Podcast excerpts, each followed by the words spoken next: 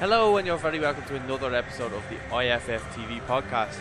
Today's guest is none other than Newcastle Jets FC striker Roy O'Donovan, who comes on to tell Paul his story about his career so far from his early days playing in Cork to moving to the UK, back home playing for Cork City, moving back across being signed by his idol Roy Keane at Sunderland and many other clubs after that. He goes on to tell his story in full detail Make sure to check it out. Don't forget to like, subscribe, and give it a five star rating if you could, please. Here we go. David Roy, how are you keeping over in Australia? Pretty good, Paul. Thanks for having me on. No probs. Um, so look, we we said we get uh, players on and they're talking about their careers and stuff like that because obviously everyone's in isolation all around the world and it's something nice for people to look back on. So, do you want to talk me through your earliest memories of football? Earliest memories of football back to my very young days playing for uh, Leeds, my junior club back in Cork, uh, under eight street leagues. Uh, I always remember my team was Tottenham Hotspur, so at that time Jurgen Klinsmann was the big star, so I wanted to be Jurgen Klinsmann, score all the goals, and literally I had the, I had the bug then from then, you know, playing with what seven aside it was, had the bug, joined up Leeds then under nines and played, you know, your street league football into schoolboy football. And ah, look, there's nothing like schoolboy football, is it? Looking back at it, lobbing, lobbing the keeper every week, you know, from about 40 yards. They couldn't reach the crossbar, so it was great. I scored plenty of goals. So I take it, I was going to ask you who your, who your football idol kind of was growing up, but it must be Klinsmann, was it? Well, he'd be one of them. Anyone to score goals, really. But uh, I was a big Man United fan, so Eric Cantona would have been a big, I would have been a big fan of Eric and, and obviously Roy Keane as well, being from Cork, captain of Man United and all that, Ireland. So, uh, yeah, he would have been a big idol of mine as well. And the Brazilian Ronaldo. Anyway, uh, to be honest with you, mate, anyone, yeah, unbelievable. Anyone who scored goals, I was interested in. So. It's mad because nearly every player I, have had on that's Irish is kind of within, I suppose, uh, within the same kind of similar ages all Roy Keane, Roy Keane, even Jayson Molumby um, on, on Friday, Roy Keane, everyone says Roy Keane. I suppose that goes down to show what an influence he had. I mean, obviously the Premier League was huge and, uh, you know, televised and stuff like that, but even players that he's uh, played with in the past, all have him in Premier League teams of the uh, of all time and all this type of stuff. Like, it's mad. A lad from Cork in Ireland going on to have such a huge impact and probably going down as, if not the best, one of the best midfielders in the Premier League here. Yeah, yeah, definitely. And look, I suppose it's a great story as well that he kind of he had missed the boat. He was 19 and he was playing for Cobh Ramblers in, in the League of Ireland, and you know he got a, a chance to go to Nottingham Forest, and you know didn't he take it with both hands? He was obviously done great for Nottingham Forest, and then at the time he went to Man United, it was the highest transfer fee. And, you know, by the time he finished at Man United, he was the captain. He had all these trophies and medals and he was just like a, you know, like a kind of a rocky character. So it, it is an inspirational kind of story as such as well, coming from such a, you know, a normal background in, in, in Ireland. So, uh, yeah, I think that resonates with everybody, you know. Yeah, and especially yourself being from Cork is obviously a massive hero being a, you know, a Cork man yourself. Yeah, exactly. Yeah, and, and that's it as well. I mean, if a fella from around the corner can do it, it gives you that hope and that drive to, you know, to want to play the Premier League and want to, you know, do all these things and achieve the highest you can, you know. So if he can do it, why can't I? And I think Jayson Molumby and, and all the other people that he's had an influence on, you know, it's, it's fantastic. You hear a lot of rugby and GAA players as well. I think he's got a, he's a little bit of a, a sports icon in Ireland as well. And I suppose that has a lot to do with the, the hype machine that is the Premier League and when it, especially at, at its pomp in, in the 90s, you know. Yeah, 100%. Well, look, uh, talk me through your, your schoolboy years because you were saying there that you kind of got up to under 10s. And uh, so from kind of that point up until when you started getting noticed uh, and, and so in your first pro contract. So I imagine that was kind of your early teenage years. Yeah, it's gone back a few years now, so I'll just try and rattle through here in my head. But uh, uh, yeah, so look, I, I, my most of my schoolboy football I played for for Leeds, and uh, I was always a striker. I was always the little kid, you know, small but quick. So uh, you know, I had to fight my corner a little bit. Um, but look, I scored scored plenty of goals, and I I got my first trial Um, Tony Buckley would have been involved with Leeds at the time, so he was a scout for Wolves. I went off to Wolves when I was 11, which was very exciting. Uh, Robbie Keane would have been kind of breaking through at the time there as well, kind of thing, around that time when I was 11 or 12. And uh, so that, look, again, that in itself was inspirational as well. But I, I was going over and back there every summer and and um, and Easter for, for a few years, and then with the Cork team in the Kennedy Cup under 13, just kind of leading into that, I broke my my ankle in the game, so that that kind of set me back a little bit. To be fair, I, I got back and played in the Kennedy Cup, but it set me back w- regards Wolves. So it kind of went from a situation where they were going to sign me, it was kind of nailed on, they were going to sign me to they weren't sure. So um, yeah, then kind of Coventry kind of came in when I was 15. I went on one trial there. Uh, it worked out. I, I done well on the trial and they offered me three years as a professional and a year as a YTS. But also there was another six, seven lads coming over from Ireland as well. We were all going to live in digs. So it was brilliant. It was an opportunity for me to uh, kick on my football and, you know, make some new friends along the way as well. But uh, the only kind of drawback looking at it now, I was probably a bit young, 15, leaving home, leaving school, leaving your friends and family. It was, it was difficult, you know, and, and homesickness. I know plenty of people have said it to you before.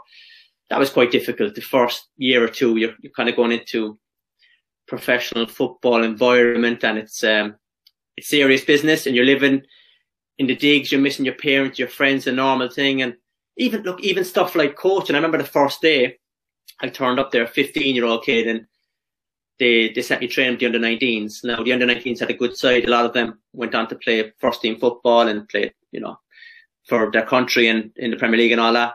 But the coach uh, was a Scottish guy called George Mackey, and he was uh, he was a tough guy to please. He was uh, from the kind of Gordon Strachan school of you know discipline. So we've done this passing drill, but I had never had real proper coaching back in Cork. It was kind of you know a lot of my football would have been played on, on the road, on the street. Uh, and when we went training with Leeds, we, we, to be fair, we won all the schoolboy comps now and all the, and we were in a couple of national, uh, national cup finals up in Dublin against St. Joseph's, I think, and, uh, a few other very good teams along the way. But never with proper, just kind of, we were just naturally good players and played instinctively off the cuff. But I went over and then they done this passing drill, which involved about 12 people. You know, you pass it to this cone, cross a hair, he runs around the back of you, crisscross zigzags the whole lot. So I'm just trying to trying to get my bearings a little bit, like you know.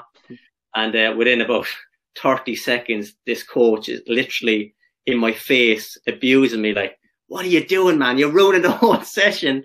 Instead, like instead of just kind of saying like, "Step aside and kind of watch how it goes," it was just like I learned the lesson straight away. Like there's no there was no messing around. Like you kind of had to be on it. But um, yeah, that was that was a big learning curve early on.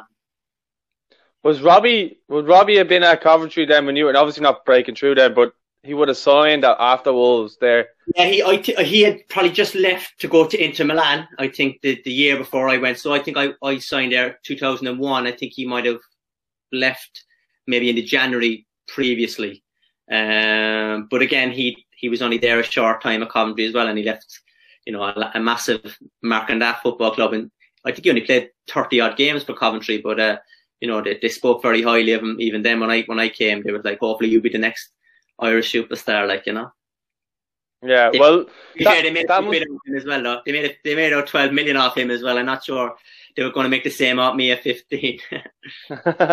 well, it must have been, it must have been nice that they were kind of geeing you up in that way. But you mentioned there the fact that you were 15, you know, away from home, and I don't think enough I don't think enough people realise that, or enough young footballers going over think, oh yeah, you know, I've seen this lad the Premier League, and they don't know the kind of backstory, you know, the stuff that isn't seen on mm-hmm. TV and the stuff that's not seen on social media. Because we all know social media, it's it's pretty much the best of everyone, if that makes sense. But yeah. regarding like younger lads going over, I don't think they see the hardship it can be. Like I, have I've moved away, I've I've lived abroad, and it can be hard. I was I was living in Australia at 21, and that was hard.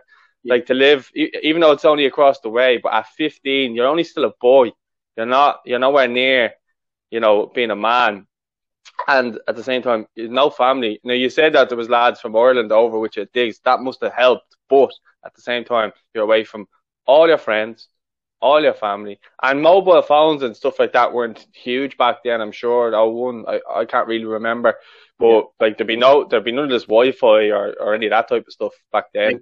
Exactly. That's and that's the thing. There was there was no FaceTime or Skype that I could get onto my parents all the time. It was we had to share the payphone in the uh, in the digs in the evening, so you might be lucky to get a half an hour on the phone, and you'd be looking around the corner. There's people queuing up to speak to their parents in Sweden, Australia, uh, Ireland, wherever they, wherever they were from, you know. But uh, as you said, it is it's a, it's a tough game. Look, it's the best job in the world to play football for a living when it's going well, but there's a lot of struggle involved. You know, leaving your family, leaving your friends, and that that comfort blanket. And you know, I was this cocky 15 year old thinking I'm going to go over there. I know how to play football. You know, I'll get in the first team before I'm 16 and change the world. But uh, it's not that easy. It's it's you know, it's a lot of hard graft, and you need a bit of luck you need people to like you uh, along the way as well. And uh, yeah, it's look, it's competitive. Even though there was seven or eight of us Irish lads there, um, it's still ultra competitive. So it's kind of even at that age, it's kind of very hard to separate because we were living in in the training ground as well. We lived upstairs, so we trained in the daytime. Um, whatever double session, we do our job. So at the time, you either do kit, you'd do the boots or you'd organise the equipment for the first team or whatever, clean down the footballs or whatever. So I remember like, I was doing boots or whatever. So by the time you get up upstairs to your room at five o'clock, you're, you're kind of done with football. And, you know, if you've had an argument with someone in the day, you're stuck living with them, you know, so it was kind of, it was, that was kind of hard to kind of get your head round as well from a young age. But, uh, definitely look a, a huge, a, a, huge learning curve in, in my formative years and, and one that stood to me because, it's very easy, very easy. I can see how people fall off the kind of um, the football wagon very quickly because they think I didn't sign up for this. I, I just want to play football and go home to my family. But you know, it's it's not always that easy. And you see a lot of guys go to England and they're the next big thing, and a year or two later they're back in Ireland and they might give League of Ireland a go, and that mightn't happen. And then before they're 19, they're they're never seen or heard of again. And it's a lot of wasted talent, really. Like so, you know, we've seen obviously the likes of Kevin Doyle and Shane Long and, and Wes who went away later on and benefited from that. They went in mature, they went in as a first team player and they were able to handle, handle the move. But, uh, yeah, certainly for me, that first year was, uh, was, was hard and difficult, but it stood to me in, in the long term. Yeah, well, like you said there about, you know, uh, people going over and coming back. Like we had Nicky Byrne on, on Instagram Live the other day from Westlife. Like he played for Leeds and he just came back and he hated football. He came back and played for Shells and Cobh Ramblers for a little bit and then just said, "Look, I'm packing it in." Obviously, went off to, to do amazing things with Westlife, but it just shows that it, it can happen as easy as that, you know. Yeah, well, that, and that's simple as that. And in fairness, he's it wasn't meant for him, but he's gone on to bigger and better things in a different field. You know, not everybody is is that lucky. You know.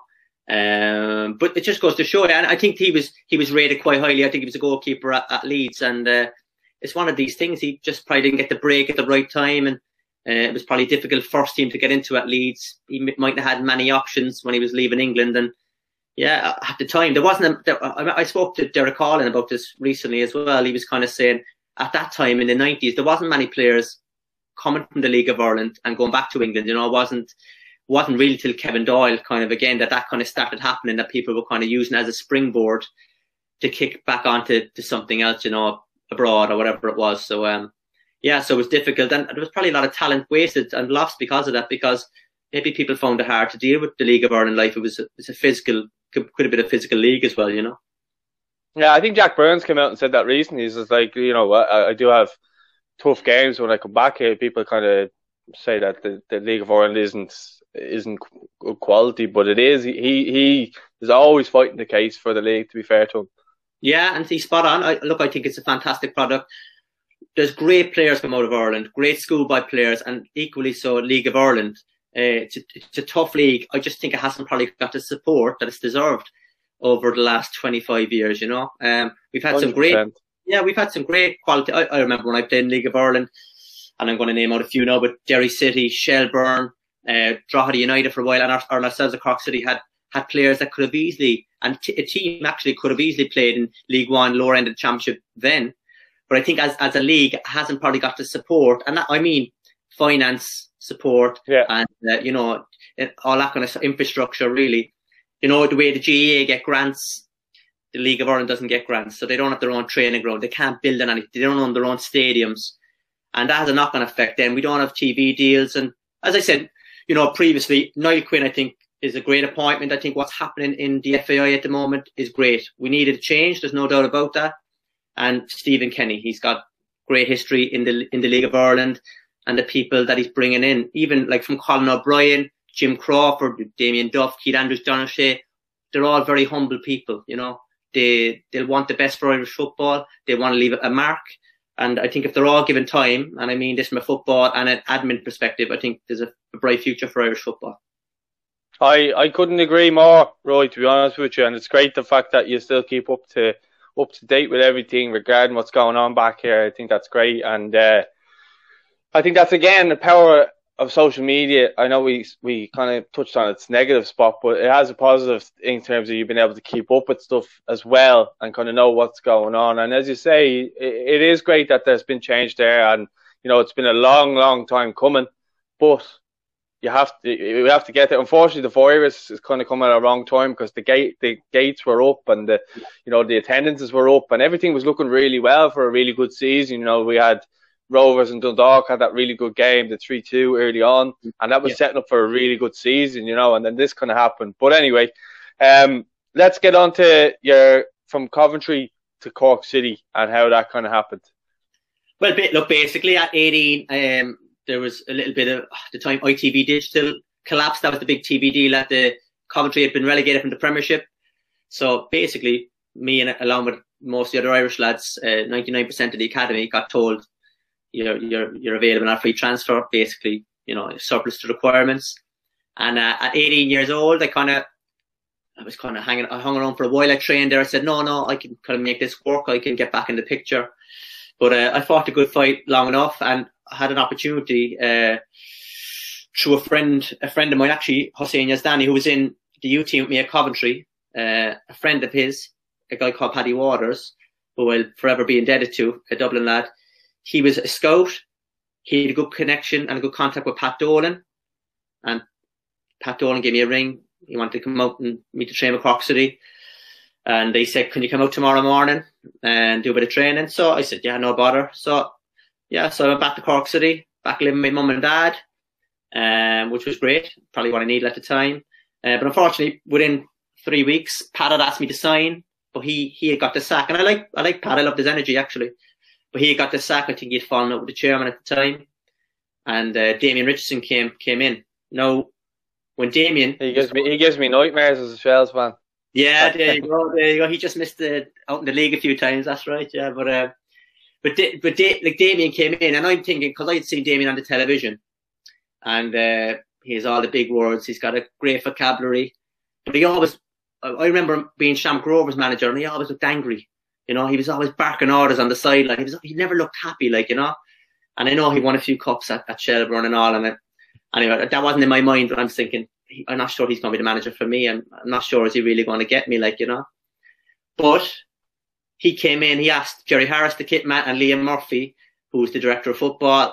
He didn't know nothing about me, and he says, um, they said, "Oh, we've got a lad in on trial. He's kind of in limbo at the moment. Do you want to keep him or, or not?" and he goes, uh, "Is he quick? And can he score a goal?" And luckily enough, they said, "Yeah, look, he's very quick. He's obviously unproven at first team level, but uh, anyway, they gave me the thumbs up." And uh, it's it, to be honest with you, it was it was life changing for me because League of Ireland at that time had just gone professional. There was great hype, especially down in Cork at the time. You had George O'Callaghan and John Flynn. There was a bit of hype around them. Obviously, Kevin Doyle, uh, who would start to hit some real form as well that that year. And um, yeah, Damien ended up being a great guy for me. Even though we did we did clash, we did clash the odd time, but he had he this brilliant knack of, you know, he could call me an arrogant so and so on a Friday night if I wasn't pulling my weight. He put put his arm around me on a Saturday, and he had this thing, kind of thing that you know you couldn't help but like him. I thought he was terrific, and uh, he gave attacking players the freedom to go and play their game and impose themselves on the opposition.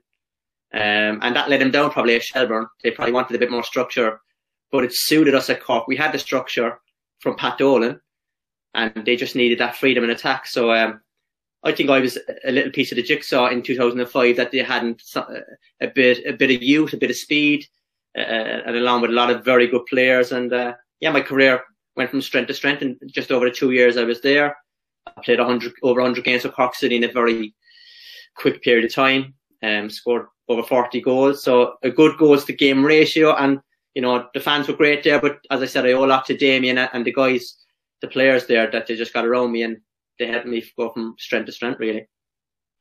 And there was obviously a, a huge rivalry between Cork and Shells. That's what I was saying about nightmares with Damien because I remember, you know, uh, I used, as a Shells fan going out to talk, I used to hate playing Cork because he's always knew that there was going to be a game, and, and Cork had a real good mentality of being able to go away and get a win. You know. Yeah, yeah, happy days. I, I you probably don't like me very much, so, so I'm surprised you took the call today. But um, but I, I remember actually really making my name actually against Shelbourne because Shelbourne were the top team in, in Ireland under under Pat Fenn and Eamon Collins for a long time. As you spoke previously, Jason Crow or Jason Byrne, Glen Crowe, Wes, Alan Moore, Owen Heary, like you could the, the list is endless. Top players that Joey they had. Joey Ndo, Jim Crawford. So there's loads. Um, and a few different kind of characters like Jim or what's his name, Davy Rogers at the back. But um, but uh, but I remember the first day of voodoo of Cork City for a long time under Pat Dolan. Pat Dolan just couldn't get over the line and get that league win for Cork City. But they like they'd done done everything but they had a great European run.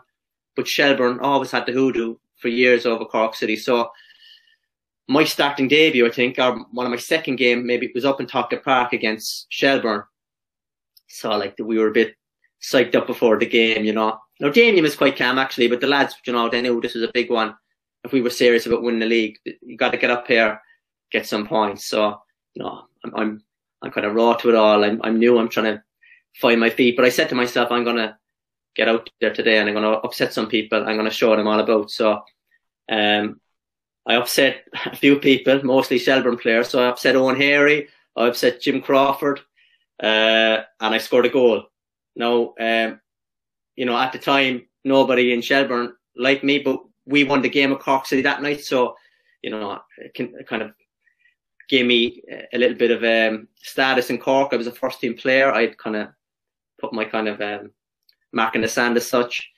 But uh, I know, I know. Every time we played against Shells, they used to try and kick lumps out of me. You know, whoever it was. Uh, I forgot Stewie Byrne as well. He was another great player. But uh, but you know, I must say, as as much as we had a rivalry and we hated each other at that time, playing against each other, to like you know, it's all about winning the league. And when we won the league with Cork City, it was, it was outstanding. I really, I'll never forget it. But uh, I have a great respect for all the lads I played against in the League of Ireland and especially the Shells boys. But uh, I wouldn't have told them that at the time. But right now, course, yeah. yeah, great, great respect. But uh, whatever, whatever age we could have got that time, whether it was just to be a nuisance and annoy them, especially me, uh, yeah, we were, we were going to use any advantage we could get.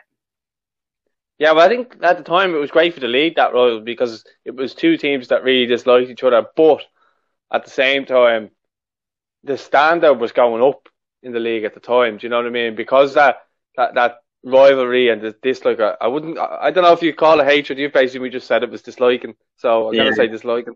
Uh, but that kind of drove the standard up a bit. You know what I mean? I thought anyway, and I remember going to games. Uh, I was only a young fella back then, and I, I used to love it. Like everything about it was, was brilliant.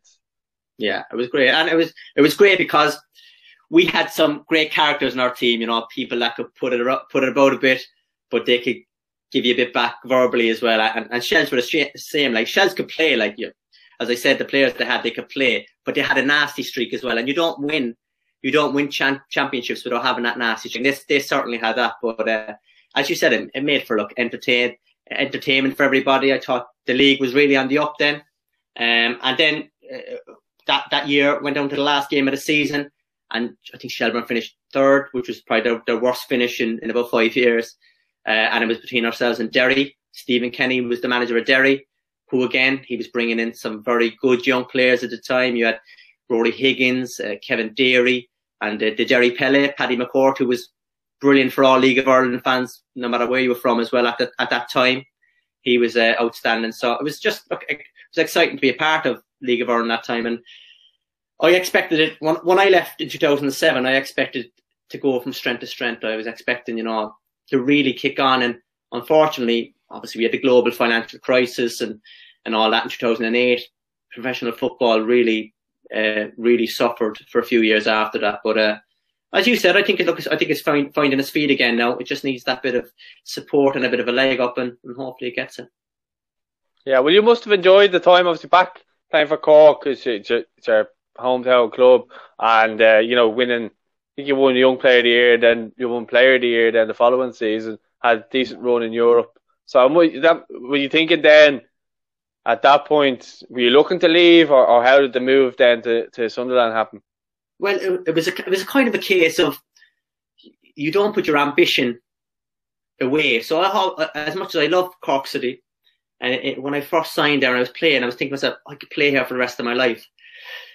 It really, at that time, it, it wasn't, if I wanted to be a professional full-time footballer and, and, you know, look after and provide for my family and realistically have a chance of playing for Ireland and, and, you know, you know, get, get a bit of credibility, you had to leave, which is an awful shame, really, because I really was invested in the League of Ireland. And I love Cork, and I still love Cork City. You know, that's that's a part of me. But um, yeah, it was a case of really, if you had any ambition to drive all, you you had to go overseas. And you know, the more first team games I, I played, and I was involved with the Irish 21s at the time and all, they started to get a, a bit of hype within the league and within myself. And I was 19 years old, so obviously that that kind of gives you a kind of um, a platform in itself. And um, yeah, I, to be fair, Cork City were good. They, they weren't any, any, any rush to sell me or anything. They kind of went down to the wire. Really, they kept me for a year longer than what they could have. There, there was a couple of clubs could have signed me in 06 and they were like, no, no, we're, we're comfortable. We, would like to keep you. Um, and they wanted to get give me to sign a new contract, but really, probably really wasn't realistic if I wanted to get away because the, the valuation would have went sky high. But I think they done all right out of the deal. I think they got between half a million and a million euro, depending on how many appearances I went on to play for Sunderland in the end. So I think they done okay at that time, considering where transfer fees have even gone since then in the League of Ireland. So I hope that again, that's another thing I hope gets better because it's a business at the end of the day. So if we are going to have talent leave the league, and there's plenty of it, they need to be kind of rewarded as well, so the, the clubs can reinvest it in in better players and infrastructure. You know that that probably wasn't the case either. I think the money they got from me was probably just reinvested in wages, and they went and won the FAI Cup that year as well. But um, yeah, they they obviously suffered a couple of years after that, and now FORAS run the football club, thankfully, you know. Yeah, I think that I think that shows even up until recently with uh, Dundalk how many players they lost, they would lose at the end of the season, and then they'd have to go out and try and find another player. Stephen Kenny, to his credit, was unbelievable at that, you know. Yeah, he, he always has been, and look, I, I suppose uh, the, the, story with Stephen Kenny as well. He, he done great at Derry.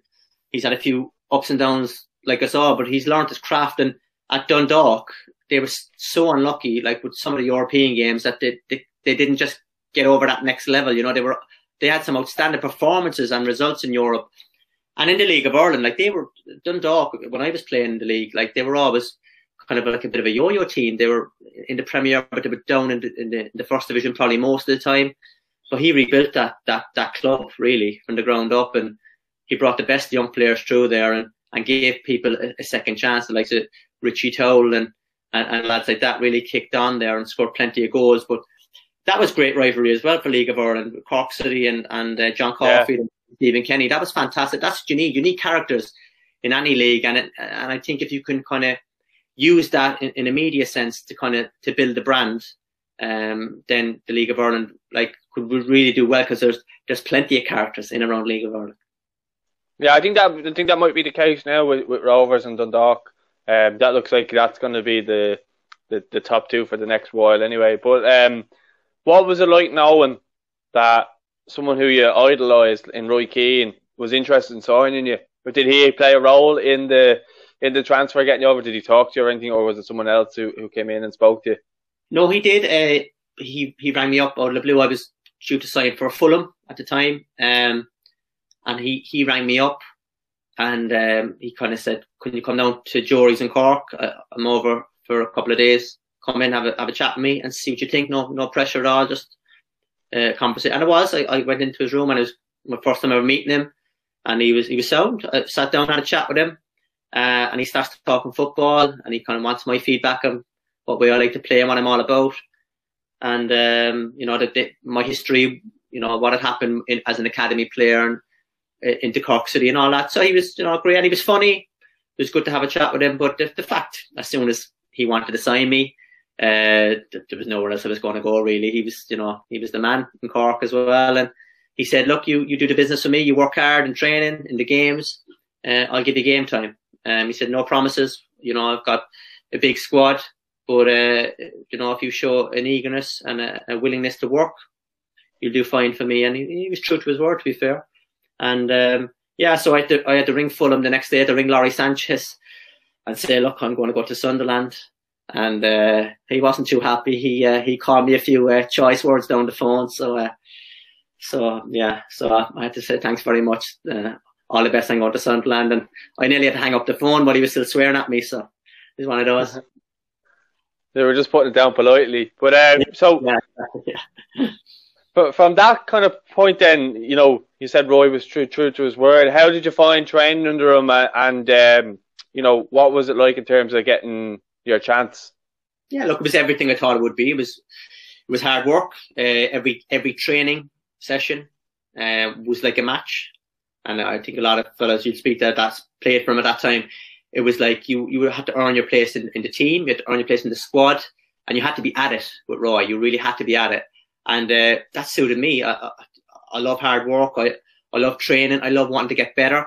And I'm competitive. So um, every day in training uh, was like a game. So it was, it was, it was kind of mad in a, in a way. There'd be a few tackles going in as well. And you know, there'd be there'd be a few kind of um, too close for comfort kind of moments, like. But I think Roy liked that. He liked people being on edge because he didn't want people easy Ozy going into match day. But um, yeah, look, it was great to work for him. I, I, in my opinion, it was probably a shame that I didn't get to work for him for longer. Um, uh, the first year I, I played nearly 20 games, you know, not many starts, probably about five starts but it was great. I was learning a lot. And by the end of that first Premier League season, I felt like, you know, I was really getting some headway. I felt good. I felt better in the games as well. I felt like I was starting to have more of an impact.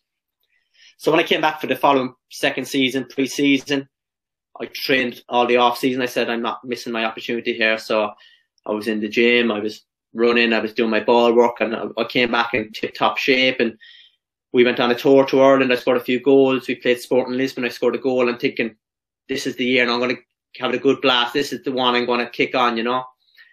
And about a week before the season, he called me in to the office to say that, um, you know, he doesn't want to get rid of me, but he wants me to go on loan for a little bit because he thinks it'd be good for my kind of progression.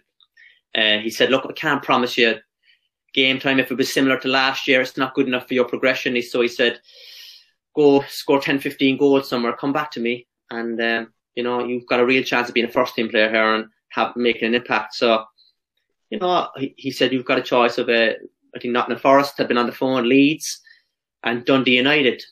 So I said, look, what, what would you think? Like, give me some feedback. I didn't really want to go, but give me some feedback. So he said, look, obviously Nottingham Forest is my club and all, brilliant, no problem. But he said Dundee United, Craig Levein has been on the phone all all summer long. He wants you.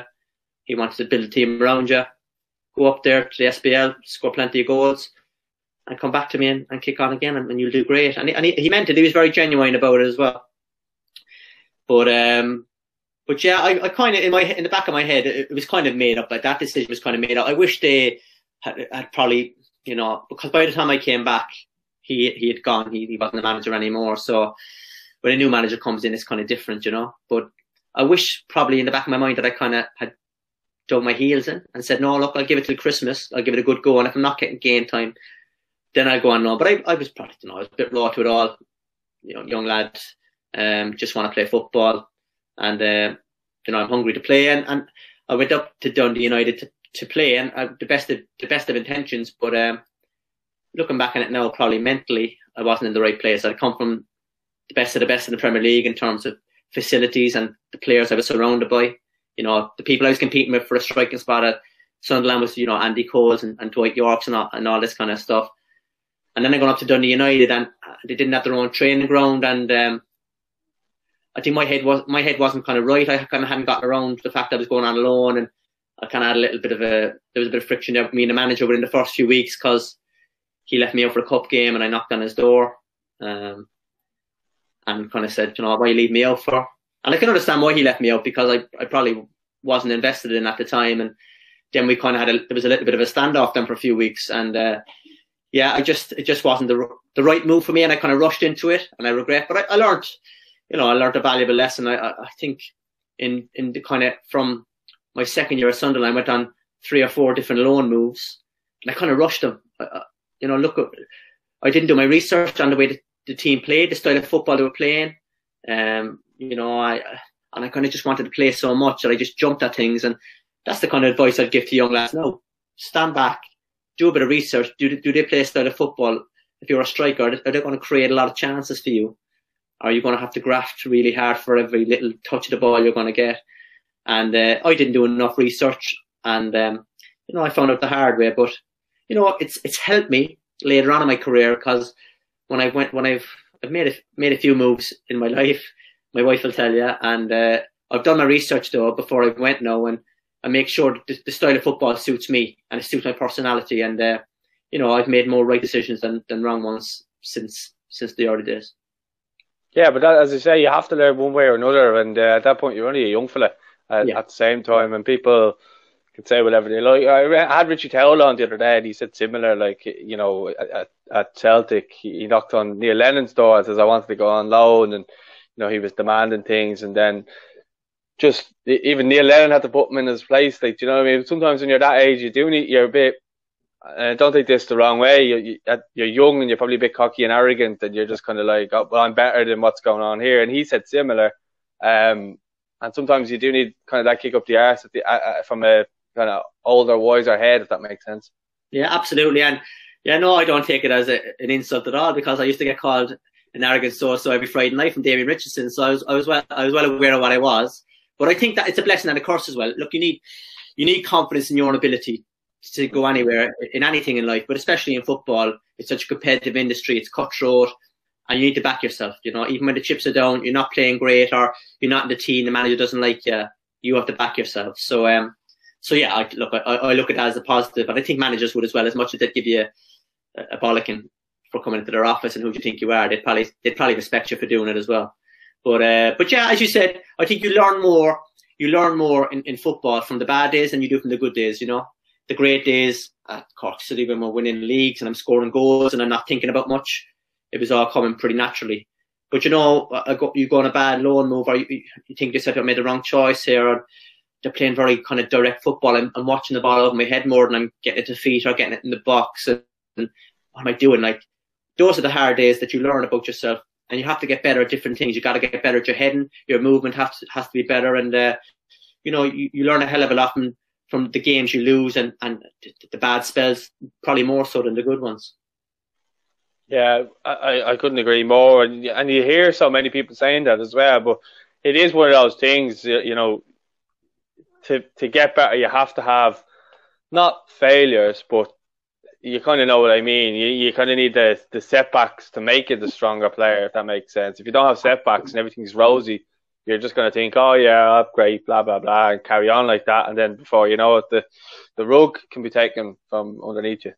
Absolutely, I, I agree with you. I think, look, I think with only without failures, whatever call it, knockbacks, setbacks, uh, you don't learn much about yourself. You don't learn much about the game as well. I think with football, there's so many different ways and styles you can play. Um, and you kind of you become a, a, bit more of a student of the game when you have to think about it. You know, if you've had it easy all your life and you've played in the best teams and you've just you know things have just kind of happened around you, you never really have to think about oh what's why is the fullback making that move in the midfielder? Just just get me the ball. You know, you never have to think about it. But when you're not having great days and you're thinking about the style of football, why it's not working, you definitely think about you know why it's not working for you and, and, and how it would be better for you. And you know, I uh, I've become a lot better player probably in the last ten years than I did in the first ten, the first ten years of my career. And I, I'm talking about from schoolboy football right through now as well. There, um, certainly the last ten years, I've really kind of fine tuned and, and simplified my game.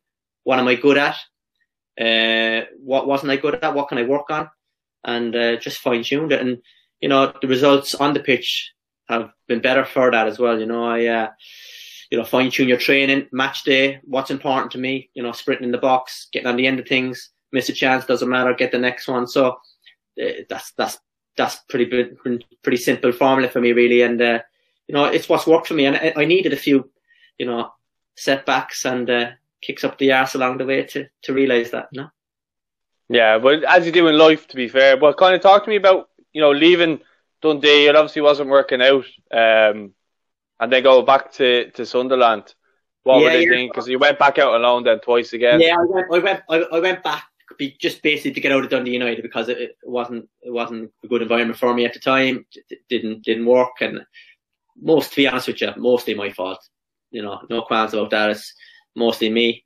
Um, but I couldn't see that at the time. But uh, looking back now, it's probably my fault. And I went back to Sunderland, but I knew I was going to be going on loan again. So um, there there was an opportunity to go to Blackpool. We were in the Championship at the time.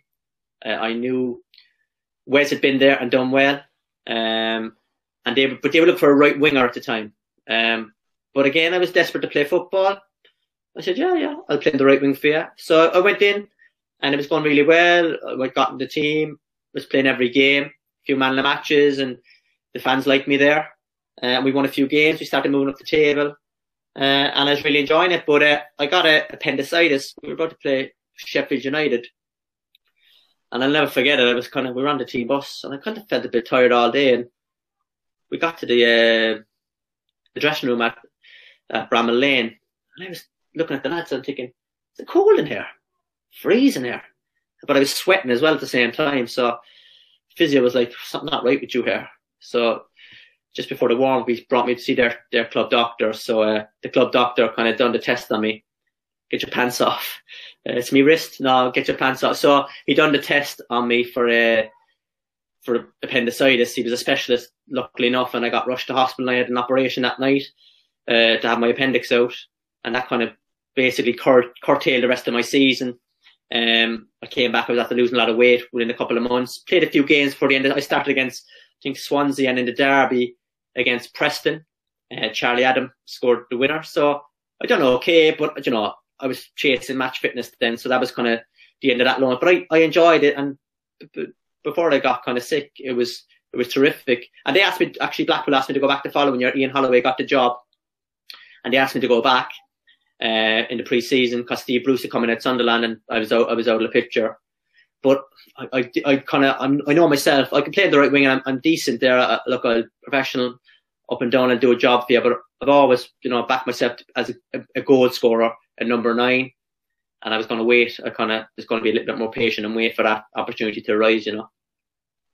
So how how did the rest of that go then? Because at the end of that season, you imagine you're back then at Sunderland. Did they yeah. assess your loan period, or what way does that happen? Yeah, yeah, well, yeah. With Steve Bruce had come in, and obviously he's seen I was at Blackpool and uh, uh, Dundee United. Dundee United, obviously, I, uh, I hadn't started the amount of games they would have wanted, hadn't scored as many goals as they would have wanted and then he's sending on to Blackpool, and he's probably not even looking. There's no appendicitis on the farm or whatever. Like it's like just probably wasn't a great season. So um, you know, I, I came back pre-season. I gave my best, but they were signing a lot of players. Sunderland was spending a lot of money. Big Premier League club. They had the finances, and they wanted to to survive in the Premier League. And you had the likes of uh, Darren Bent came in the door. I think Djibril Cissé. So look, there was big names coming in and it was difficult for me to. Gyan, did Gyan sign then? No, that was later on. In the year after, but it just goes to show you, Bolos, and then you had big names coming in the door. Jordan Henderson was uh, making headway, so he was. So you had Bolo Zenden and, and Jordan Henderson that were going to play on the wings. You had uh, Cisse, uh, Darren Bent as strikers, and along with a few others, Kenwyne Jones, and these lads were still there. So it was, it was going big, to be difficult. Big players, though. Yeah, exactly. Exactly. So look, it was it was no, it was no shame in that regard, but I needed to go and stand on my own two feet. I, I found uh, League of Ireland wasn't getting the credibility. They weren't saying, "Oh, well, he's played 100 games for, for Cork City, scored 40 odd goals, won leagues, been in cup finals." Kind of League of Ireland kind of thing. You know that I think there's that elitist thing as well regarding Irish football. We do it to ourselves. We shouldn't, you know, because it's as I said to you earlier, it's a great product. But anyway, long story short, I was going to wait it for my opportunity as a striker. There wasn't many came along really. Uh, didn't you know? I, I had a chance got to Blackpool as a winger. Didn't really want. To, I said I'd dig my heels in. So so so then came came in for a month, a month's loan. So I said, yeah, I'll go look for month's alone. went down there, scored, uh, scored my, my second game, I think, uh, but it was only four games in a month, scored a goal, went back. And then it was another two months, I was just playing the reserves at Sunderland, and uh, Hartlepool got in touch. Um, Joe Gamble, who obviously had played with Cork City, Leon McSweeney, Denis Behan, were at Hartlepool. It was 25 minutes down the road from my house in Sunderland. Uh, they were in League One. They needed a striker, and they call me up. Would you be interested? The lads speak highly of you, and uh, best move I ever made because that got me back in the scene in England. Uh, I went in there, scored a bag of goals. We stayed in League One, achieved our objective, and uh, it was fantastic. It was, it was, it was. They played a great style of football. Chris Turner was the manager. Joe, obviously, Joe, Denis, and Leon, great buddies of mine. So all, all of a sudden, had lads to bounce off. There was no that awkwardness that when you go into a new club, you got you know find out the the movers and shakers in the dressing room. But so it, it was great, and uh, yeah, I really enjoyed it. it really kickstarted me, really got me going again. And um, yeah, as I said, I scored I scored plenty of goals there. Number nine as a striker, and uh, yeah, it, was, it gave me the opportunity. And you know, they they wanted me to resign, so my contract was coming to an end at Sunderland. Hartlepool was saying, look, what's it going to take to keep you?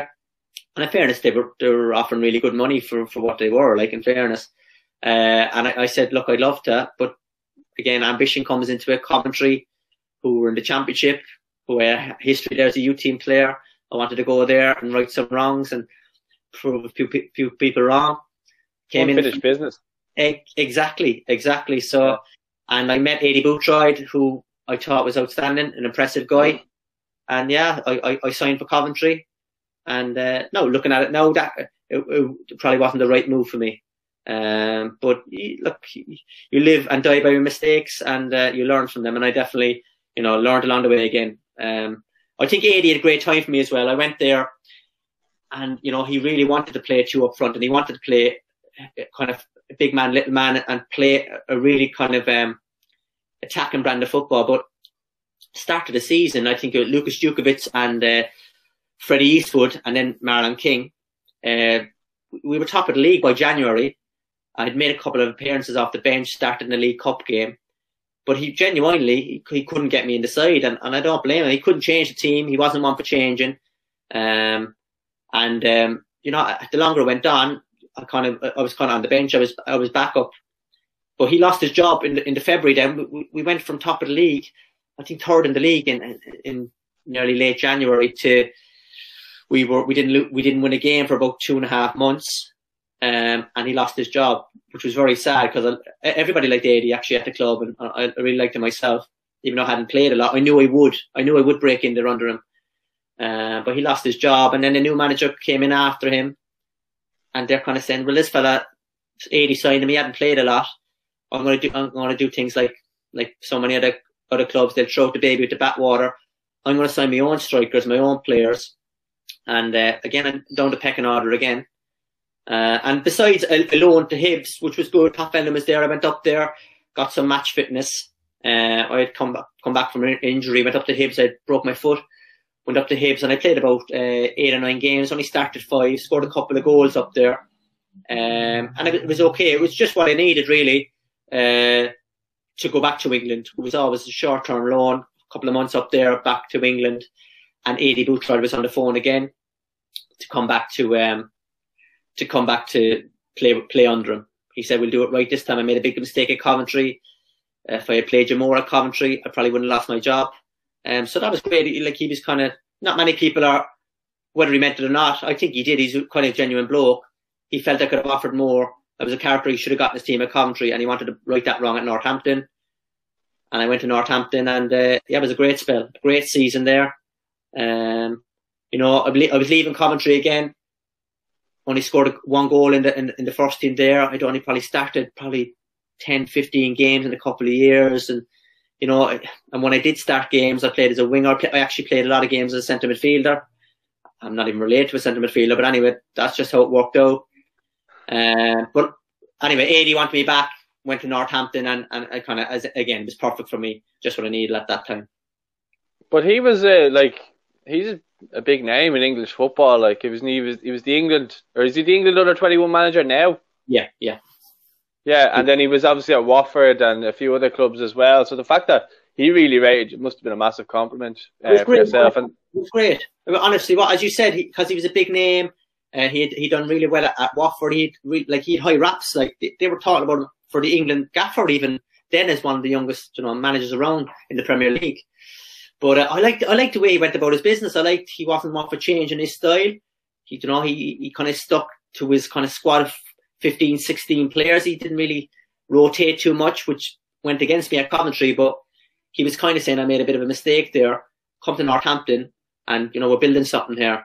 And he was true to his word. I went there. I liked the way he worked. You know, he got people around him. He, you know, he, people knew their job with, with Aidy, and he, had, he had a good positive energy. Good, there was good vibes around the place. And uh, yeah, that that season we had a good side. We Clarke Carlisle was the captain, and myself, uh, Clive Platt, and uh, Akinfenwa up front.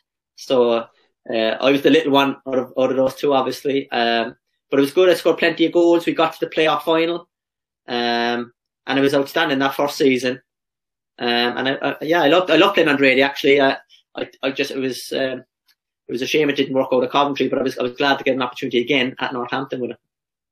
Yeah, I can tell even by looking at you there, the smile on your face when you when you bring up his name, it kind of brings a bit of a light to your face. So he obviously had a huge impact on you.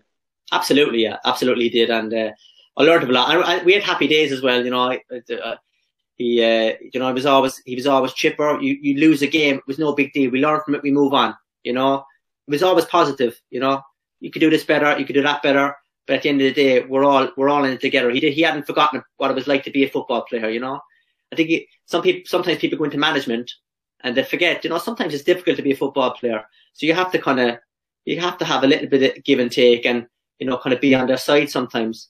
You know, and uh, Aidy was good at that. He, he was good at getting players on his side and getting them to kind of um, give him 100%, and, and he got the best out of people.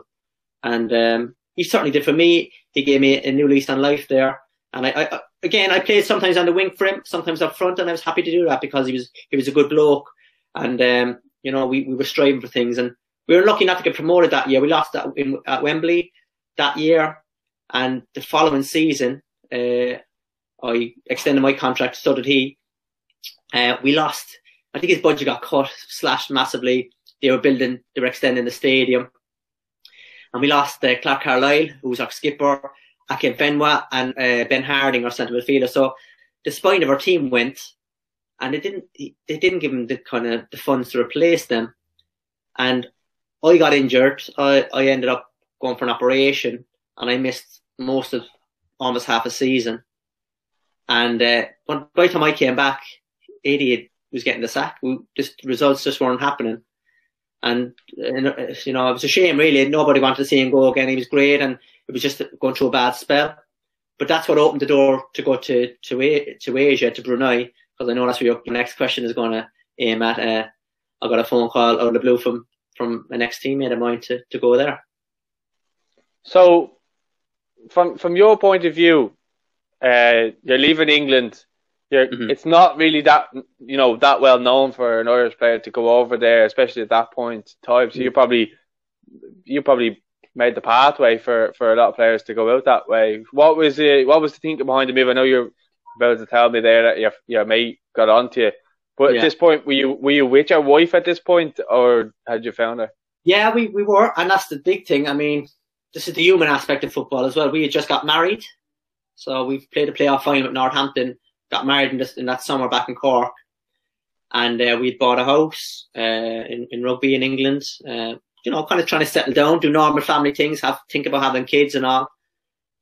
And here's me then, six months down the track, uh, six months into a two-year contract at Northampton, and I'm saying, uh, George O'Callaghan just rang me there out of the blue, and he said, "Would I be interested in going to Brunei?" And she goes, Where, "Where's Brunei?" And I said, "That's what I asked him." Um, and uh, I kind of because when when George rang originally, I, I kind of said, "Nah, George, I'm only 28." I said, well, well, why am I going to Brunei? I said, uh, uh, I, I, like, I want to play abroad. There's no doubt about that. It's always been in my mind, but Brunei, like, why Brunei? And yeah, in fairness to him, he, he was he was relentless. He didn't stop calling me, and, and eventually, then we got to talking brass tacks and what's the contract. And as I said earlier, I was coming back from an injury as well, at Northampton. So I just back from having the double hernia surgery and had an ankle injury. And he was saying, look, the season is starting here in February. He said, goes February to October. He said, is this the end of January transfer window? Go over there, score a bag of goals, and we'll get you back to England, and you can kick on again, fully fit, ready to go in, in October. So I said, yeah, it's a good point. So, um, so yeah, so I made the move, made the move over there. Uh, as I said, that shed, my wife shed a few tears, but she was good as gold. She was, uh, she, she went with the flow and we moved over there and Joe Gamble was there as well. He was just signing, uh, who had obviously had a great success playing at Cork and Hartlepool and, uh, I get on with Joe. He's, he's a great lad as well. So, um, he was going there. So that was going to make it a bit more comfortable. Uh, and Steve Kean was the coach there. So it was going to be a British coach. So it was going to be something that, uh, you know, I'd be used to. And uh, yeah, it worked out really well. I had every intention of going there, coming back to England in October and kicking on because I was in, you know, I was a great age, 28, 29, still relatively young, still all ahead of me. But you know, when, when I went over to Asia and I was scoring goals and we were traveling around and really enjoying it and I got to get a bit more kind of balance away from football as well. And it was just, it was perfect to live there for an athlete because it was a dry state, so you couldn't drink. So all you could do really is throw yourself into your training. So there was five foreigners. We had some Brazilians. We had um, a couple of Eastern Europeans, a Croatian, a Serbian at the back. Myself and Joe and uh, Steve Kean is the gaffer, and uh, it was fantastic. That's Steve Kean. That was with uh, Blackburn. Yeah, that's right. Yeah. So he was he was great. He was great. He was really good to talk to. He was a really good coach, and uh, the nine lads were actually better than I expected. Uh, physically, not huge, but um, technically very good. You know, they're very jinky, had a great drop of the shoulder, and they're sharp. So you mix that with the kind of the foreigners that we brought in. Obviously, we had a Serbian defender, Croatian midfielder, tough, Joe, tough, small but tough, uh, and uh, myself and another Brazilian lad up front. Um, and yeah, we scored some goals. We enjoyed the football. Steve Arkina wanted us to enjoy our football, and we did. But again, George was like coming to October. He's like, I, I do you want to go back to England? Like, there's a there's a few sniffs. Like, you're you're they scored twenty odd goals. Like, there's a few sniffs. Do you want to go back to England? And he was he had his full agent hat on, and was like, do you know what? I don't really. And I, they offered me another year there as the marquee player to sign off another year, and I, I was thinking about signing. And in between that, George got uh, the general manager role in Malaysia at a team called Sabah, and he was saying, "Come over here, play play for me. I'm the general manager. I get a new gaffer in there. I'm trying to get Kean in." I don't think Steve Kean wanted to leave Brunei. Uh, so it'll be you and Haj Juff up front, uh, Amdi Foy, and if we can get Joe over there as well. So it was all happening anyway. But I said, no, look, I'm happy in Brunei, but I'll come over and see you. I went over to, to Sabah, which is a 20 minute flight because Malaysia was their biggest rival, Brunei and uh, Sabah. But I got photographed at the airport. Um, don't know, I don't know, was it a setup or what anyway? I got photographed at the airport. It was on newspaper in Malaysia. And football is huge over there as well. People in, in Europe or Ireland probably don't know, but they'll have 80,000 at their games in some of the games in Malaysia and over that part of the world. Anyway, it was in the newspaper and it gets back to the Crown Prince and the Sultan of Brunei who, who owned my team pretty quickly and it was a little bit embarrassing for them. So they distanced themselves from me. They said, oh, that, that contract is gone now. We don't want you back because you, that was disrespectful. So then I kind of said to, to George, look, I'm not signing here even even though I haven't got a contract in Brunei anymore, and I enjoyed it. I scored twenty odd goals, uh, MVP, all that kind of stuff, and it kind of it got me thirty odd games in a row, which I hadn't had since Cork City. Real a real block of games, leagues and cups, and we had a bit of success. We won a cup over there. Uh, I didn't want to sign then in, in, in, Malaysia because it looked like I was angling for a move to Malaysia. So in the end, uh, look, I, I ended up signing uh, I had some offers from Australia, but their season wasn't starting for a few months. The Indonesian Super League was starting in the interim. I said I'll give it a go, and I went over there, and it lasted six weeks. Um, the league got cancelled. There was some government interference in Indonesia, and I was so thankful because it was the longest six weeks of my life. Nobody spoke English. I, the players were just too laid back. Like, you know, I'm, I'm so driven and, and, and ambitious and I want training to be done right. And we were doing it right in Brunei. And then to go there, it just it was all a bit sloppy, a bit laid back. And no matter what money you could be put in front of people. I just I wasn't, I wouldn't have been happy there. Anyway, long story short, league got cancelled, and it gave me the opportunity to go to Australia, and um, yeah, here, here, I am, uh, four and a half years down the track. Well, at that, at that time, had you just had you given up on England? I think I I think it was on uh, Fans Voice uh, TV. You were saying about like the quality. Sometimes you kind of have to weigh it up the quality of living to your football ambition and kind of get the balance. And I I know from from traveling myself, I lived in you know Canada, uh, America, and and Australia. Now I didn't really like Australia at the time, but I was quite young. But the fact that, as you say, you were at a good age going over there, and you're kind of you have your partner with you, so at that point you must be thinking. I assume you're 29 at this point because you'd have a couple of yeah. loan moves and yeah. and that, or not loan moves, sorry, the couple of moves. Yeah, but, yeah. um, they're going from there, I suppose at that point you were probably thinking, you know, there's there's a good life for me here in Australia. Now I don't know. I'm just I'm just thinking off the top of my head. You can let me know, but you must have been thinking, you know, there's a good quality life here. You know, Australia is a beautiful, beautiful country. Like, yeah, no, you're spot on. You nailed it there. Uh, that's what I learned when I moved away from England. And, and you know, in England, and you, you have that ambition and drive, and you want to win games, and but it's tough. Like you, you're playing if you're keeping yourself fit, which is hard enough in itself, and staying in the team. You're playing 50 odd games a year, which takes its toll on you. And it's you know it's pissing down in rain most of the year in England, and it's you know by the time you know December comes, the pitches start to rip up, and it you know it becomes a bit of a dogfight, especially in the lower leagues as well. You know, Championship, League One, whatever. But uh, Australia was perfect for me because, as you said, it's a beautiful place. I had watched it a bit, a bit of their football and the standard of their football, so I rated it. Like I thought it was good, and it just was perfect. Like you know, I am financially, financially was fine. You know, you can make a good living here uh, if you if you've got something to offer. But I just think the life work balance. You know, I go train and train hard, ticks all up them boxes. We're trying to achieve something. The standard of football is really, really good, a lot higher than people think.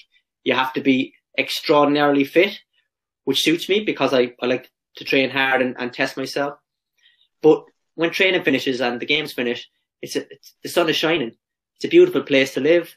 Uh, Ellen gave birth over here, so we had a baby boy who's was born in Australia, and he doesn't know any different. He, I don't think he's seen a day's rain in his life. So it's uh, in, in that in that in that kind of aspect for us, it's perfect, perfect age. And you know, I've had a few clubs in, in Australia now um, as well, but I've really got a lot of time for, for the A League and, and just, you know, as Irish players as well, I think we need to, you know, expand our horizons. Like, you know, not, England's not the be all end all for everybody either, you know. For all the people that leave and go and want to, I want to play in the Premier League, it's hard and it's getting harder and harder to, to get. I was lucky. I, I made some appearances in the Premier League and had a taste of English football, but not everybody's that lucky. And I think people need to start looking further afield, especially young lads, you know, I'd like to see the National League get stronger and a pathway that they, they go through the, the academies uh, and all the age groups into a League of Ireland team and move on. That'd be great. But you know, look look outside that. Can can we get players playing in, in, in Belgium, in Spain, in Holland? If they're really technical players, is going to the championship in England or, or whatever clubs like that that play very direct football. Is that going to suit a very technical Irish player? So uh, it suits me anyway uh, to make a long story short, playing in Australia, they play a good style of football. They're physical. The Aussies are physical, like the Irish. They get stuck in. They're competitive, but the, the, the style of football. There's a lot of international players coming here. You're going to have five foreigners. There's a salary cap. There's a lot of TV money floods in, and it makes a really good product. And uh, that suited me, the kind of style of football. And uh, I've scored plenty of goals over here. I'm still scoring goals, and I'm loving loving life and loving football. Yeah, well, I I went over there in 2012. I think the marquee player in the league at the time was Brett Emerton. He used to play with Blackburn. Uh, he was playing with Sydney FC.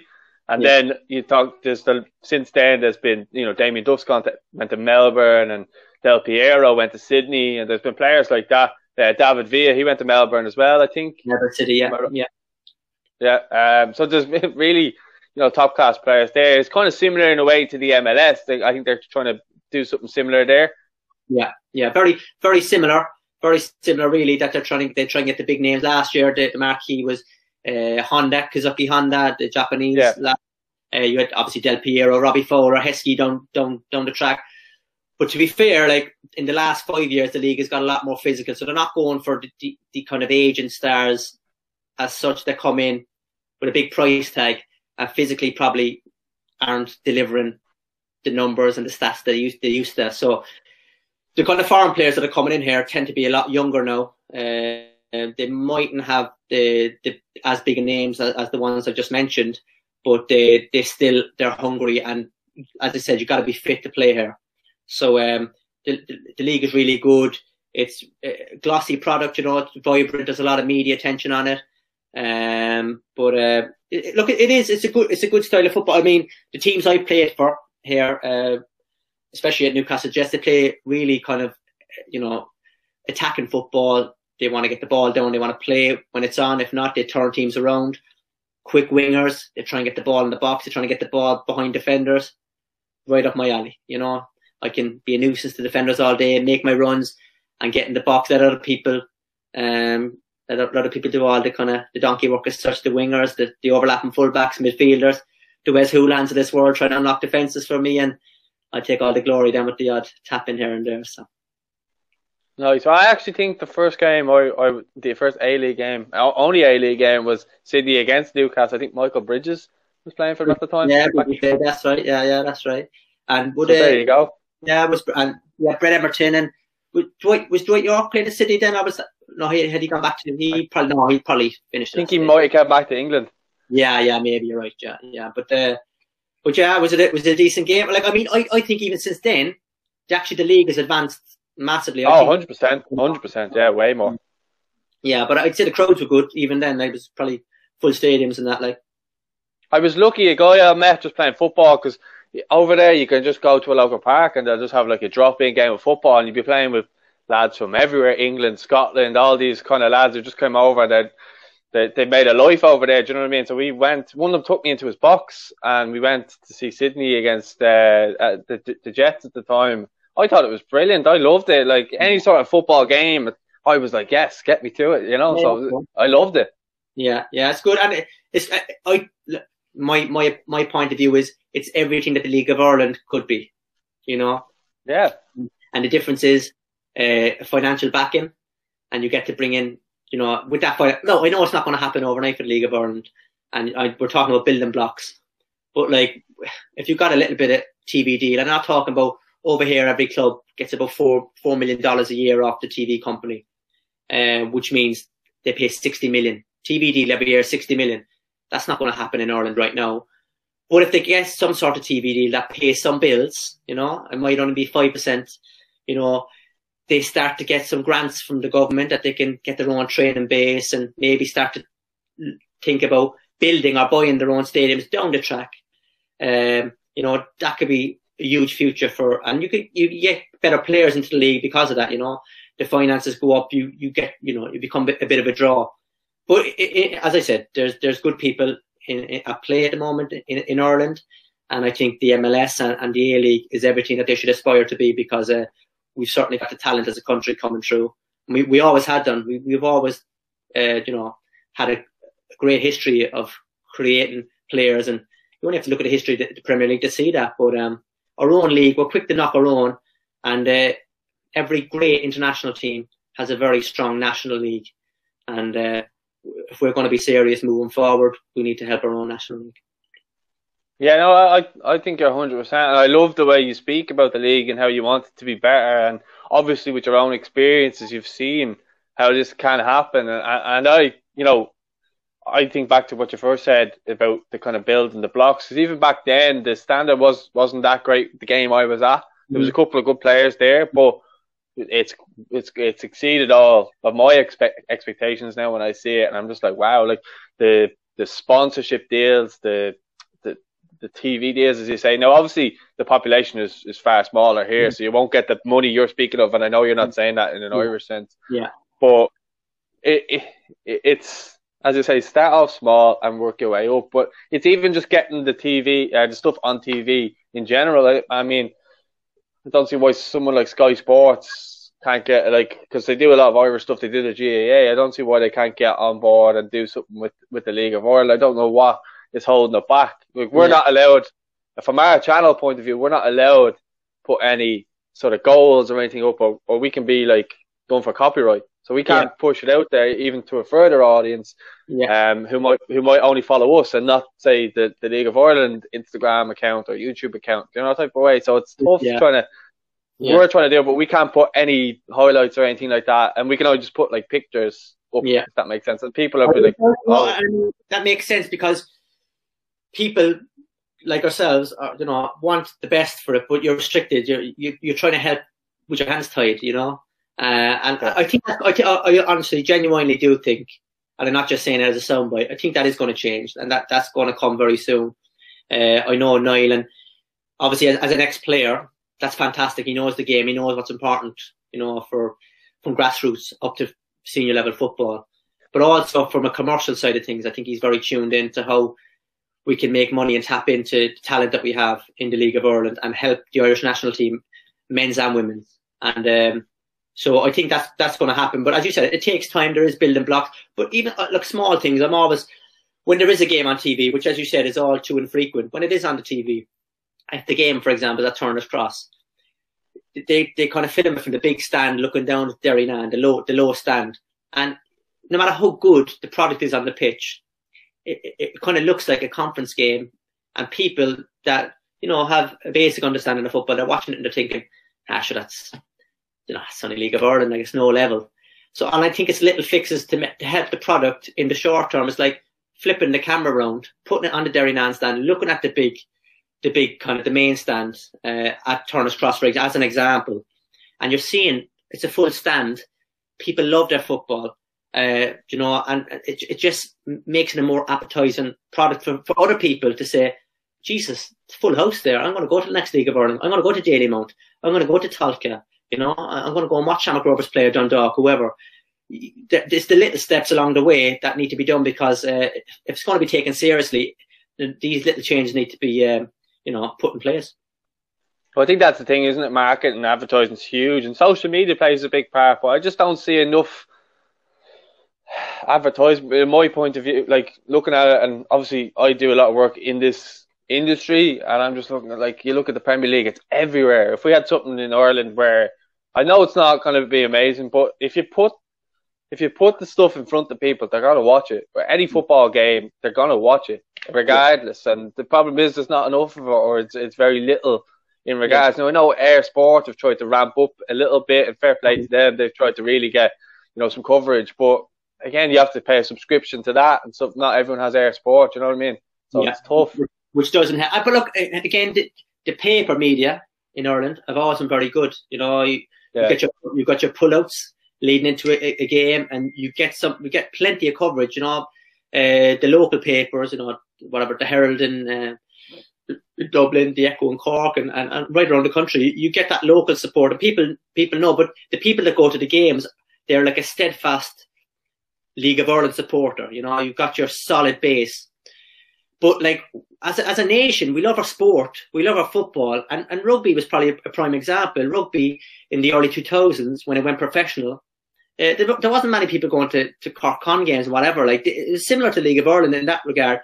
But then it became Munster, Leinster, Ulster, Connacht. This Heineken Cup became like the Champions League.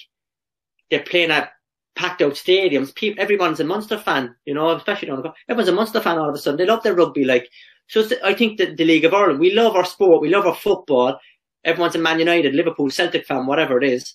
We've got to get them into League of Ireland grounds. And as you said, it comes with the media stuff, but it comes with the little little bit of support as well. Highlights on social media, uh, coverage ga- coverage of games, you know, little um, clippets and um, you know little packages for on Instagram or whoever the best players at the moment, Jack Byrne, whoever's scoring the goals in the League of Ireland, whoever it is. You need the hype machine going, similar to what the Premier League has. But um, as I said, hopefully no better no better boy than, than Niall Quinn, hopefully to to get things motoring and and you know loosen a few restrictions. Yeah, well, that's it. Because I was at a Q and A up there at the dock. They were doing an exhibition on the Irish football history. It was to do with the Euros, and Noel was up on stage saying he was trying to get something sorted with Virgin Media and stuff like that, and the stuff's pending in the back of it. I don't know what's going to happen now because of the virus, but we'll wait and see what happens. But kind of just to kind of finish off with your with your career, you had the moves in Australia. So you were at uh, Central Coast Mariners. How was the time there, and then leading into your time at Brisbane? Or sorry, the Jets, Brisbane, and then back to the Jets. And then I want to talk to you about your bromance with uh, Mr. Hoolahan Oh, yeah. at the end. Uh, well, look, uh, obviously, when I came over here, uh, it was a case Ellen Ellen uh, was pregnant, so um, it was a case of there was a contract at Central Coast Mariners. It wasn't look again, it wasn't huge money really coming in the door, but it was fine. It was entry level kind of stuff uh, for a foreign player. And I said, all right, I'll give it, I'll give it a go. They weren't, they're not the biggest club in the A League. They weren't the biggest, definitely weren't the biggest spending club. Uh, but I came in for two years and uh, hit the ground running. Uh, I scored, I think, 20, 20 goals for, for the Mariners in, in, in 40 games. Uh, and then, you know, in in between all that, I, I had a couple of suspensions here and there. I never lost that, that kind of edge. Um, and, you know, I, I had my ups and downs in Australia as well as had it in England. But uh, I had a, an opportunity then at the end of my contract to go to Newcastle Jets, who would be the biggest rivals of Central Coast Mariners. It was a, a big no-no. But, you know, they, they offered me a good deal. They were trying to have a go at winning the competition, which I knew the Mariners weren't trying to do. And they really wanted me. So, um, yeah, I went up, up the motorway. Uh, it's about 45 minutes up the motorway, signed for the nearest rivals. Um, and my first game back, uh, as fate would have it, was against the Central Coast Mariners at their place, uh, full stadium. They unfurled a big, a big flag for the game of, of my, a big, I swear, about 50 foot banner of my head on a snake for, for going to the nearest rivals. And, uh, I scored a hat trick in the, in the first 28 minutes of the game just to kind of shut them up a little bit. So, uh, I, I endeared myself to my new fans on my debut. And, uh, yeah, I'm one of the all time top goal scorers for, for Newcastle Jets.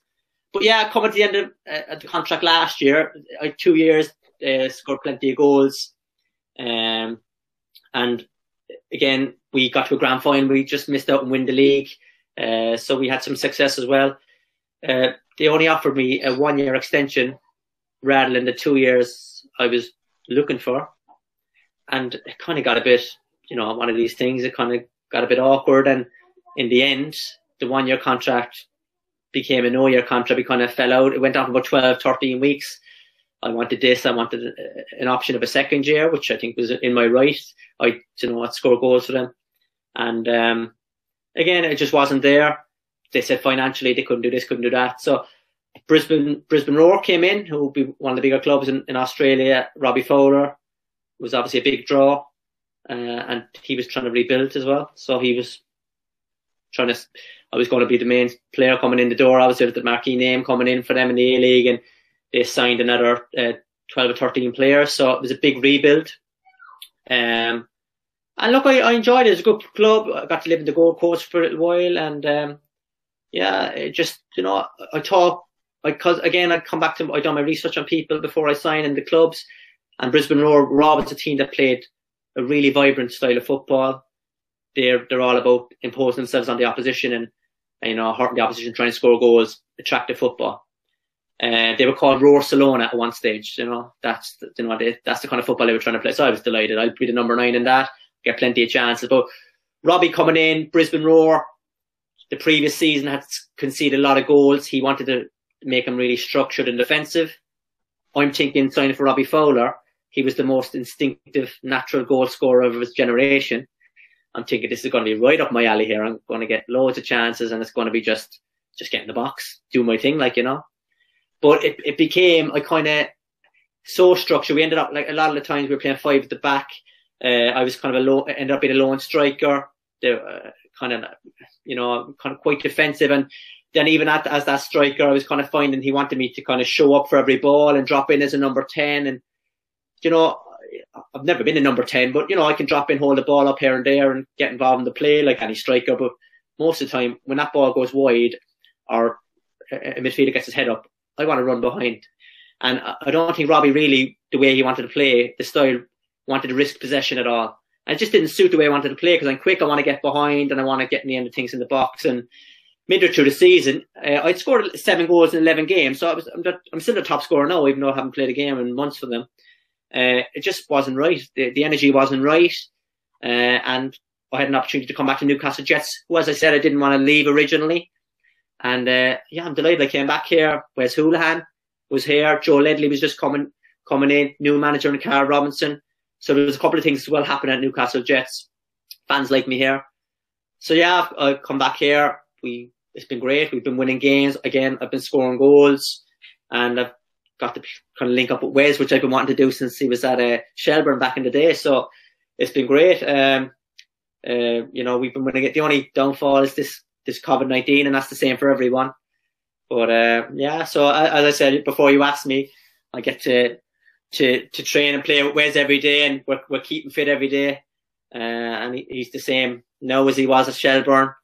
He wants to win everything. He's competitive, whether we're playing tennis on the bikes, doing our little bit of uh, football training. He wants to win head tennis. So uh, yeah, he's been he's been great, and he's a, he's a good lad as well. He's very humble for all his achievements, very humble, and he's the he's, he's down to earth and a good lad. So, do you ever talk about the old rivalry with Cork and Shells? Does that come up a lot?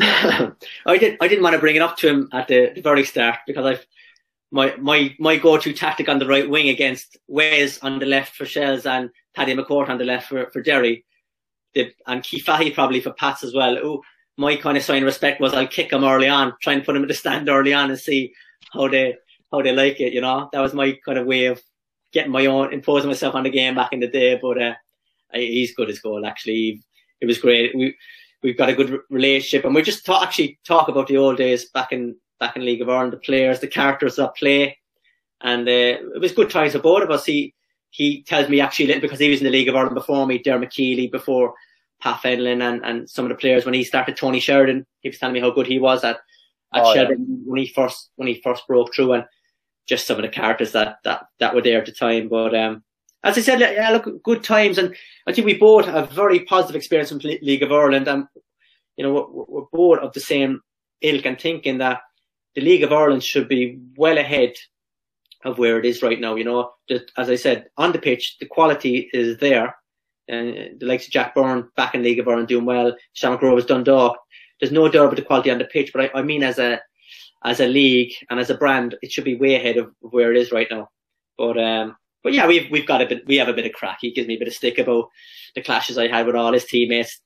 He, he, I think he had a, a, black a black book of lists of names are going through. Did you ever have a falling out with X, Y, Z along the way. So I, I yes, yes, yes, yes. Every single one of them. Yeah, pretty much, pretty much. But that was that was that was a happy day. Yeah, well, uh, and I also see that you were playing tennis there the other week, and he cracked you in the head with that tennis ball. That was payback, payback. You know what I mean? So he says he doesn't resent what happens us Cork City win the league in 05, but he obviously does. He obviously does, you know. yeah, well, listen, um, it's great to hear that you, you're enjoying just life in general because obviously you get your ups and downs in England and stuff like that and yeah. you know it seems like you're enjoying a quality way of life in Australia. Do you see your future pretty much in Australia now or what were you thinking?